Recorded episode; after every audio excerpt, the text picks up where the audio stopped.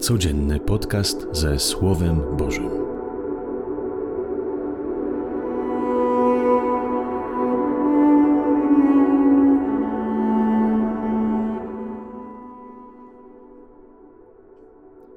Z Ewangelii według świętego Łukasza. Jezus powiedział do swoich uczniów: Jak działo się za dni Noego, tak będzie również za dni syna człowieczego. Jedli i pili, żenili się i za mąż wychodzili aż do dnia, kiedy Noe wszedł do arki. Nagle przyszedł potop i wygubił wszystkich.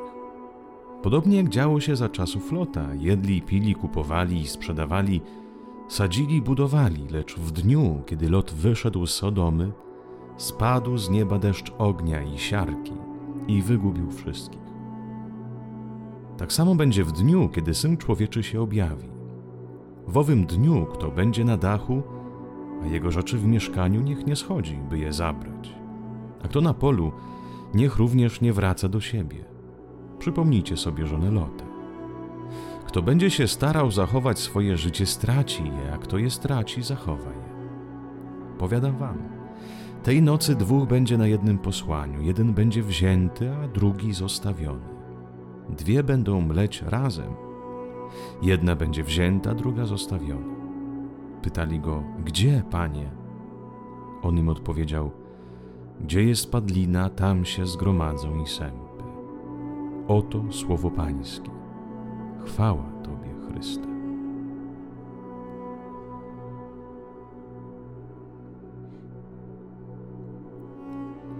Jezus kontynuuje temat Królestwa Bożego.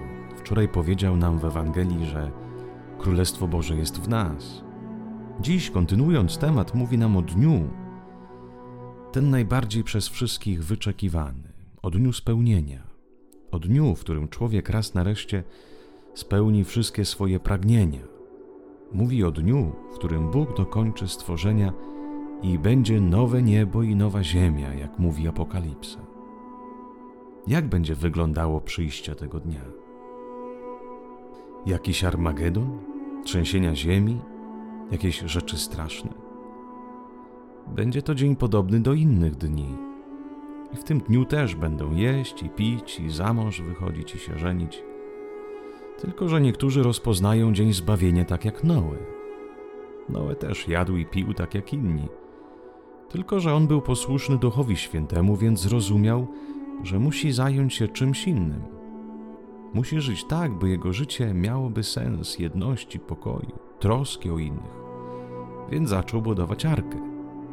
Inni zaś żyli dla siebie, pracowali dla siebie, konsumowali świat dla siebie. Kiedy przyszedł potop, dla Noego to był dzień zbawienia, dla innych dzień śmierci. Tak też i Lot jadł jak inni, pracował jak inni, tylko, że Lot we wszystkim szukał woli Pana, szanował człowieka, był gościnny, dobry, życzliwy, bogobojny. I pewnego dnia zrozumiał, że musi wyjść z Sodomy, opuścić to miasto, bo w nim może zatracić swoje człowieczeństwo. I wyszedł. Ci zaś Sodomy nie patrzyli na drugiego człowieka, ale wykorzystywali go, każdy patrzył swoich interesów. Żyli dla swoich przyjemności, nie zwracając uwagi, że po każdej dawce utopijnego szczęścia Ktoś inny cierpiał z tego powodu. I zostali w Sodomie.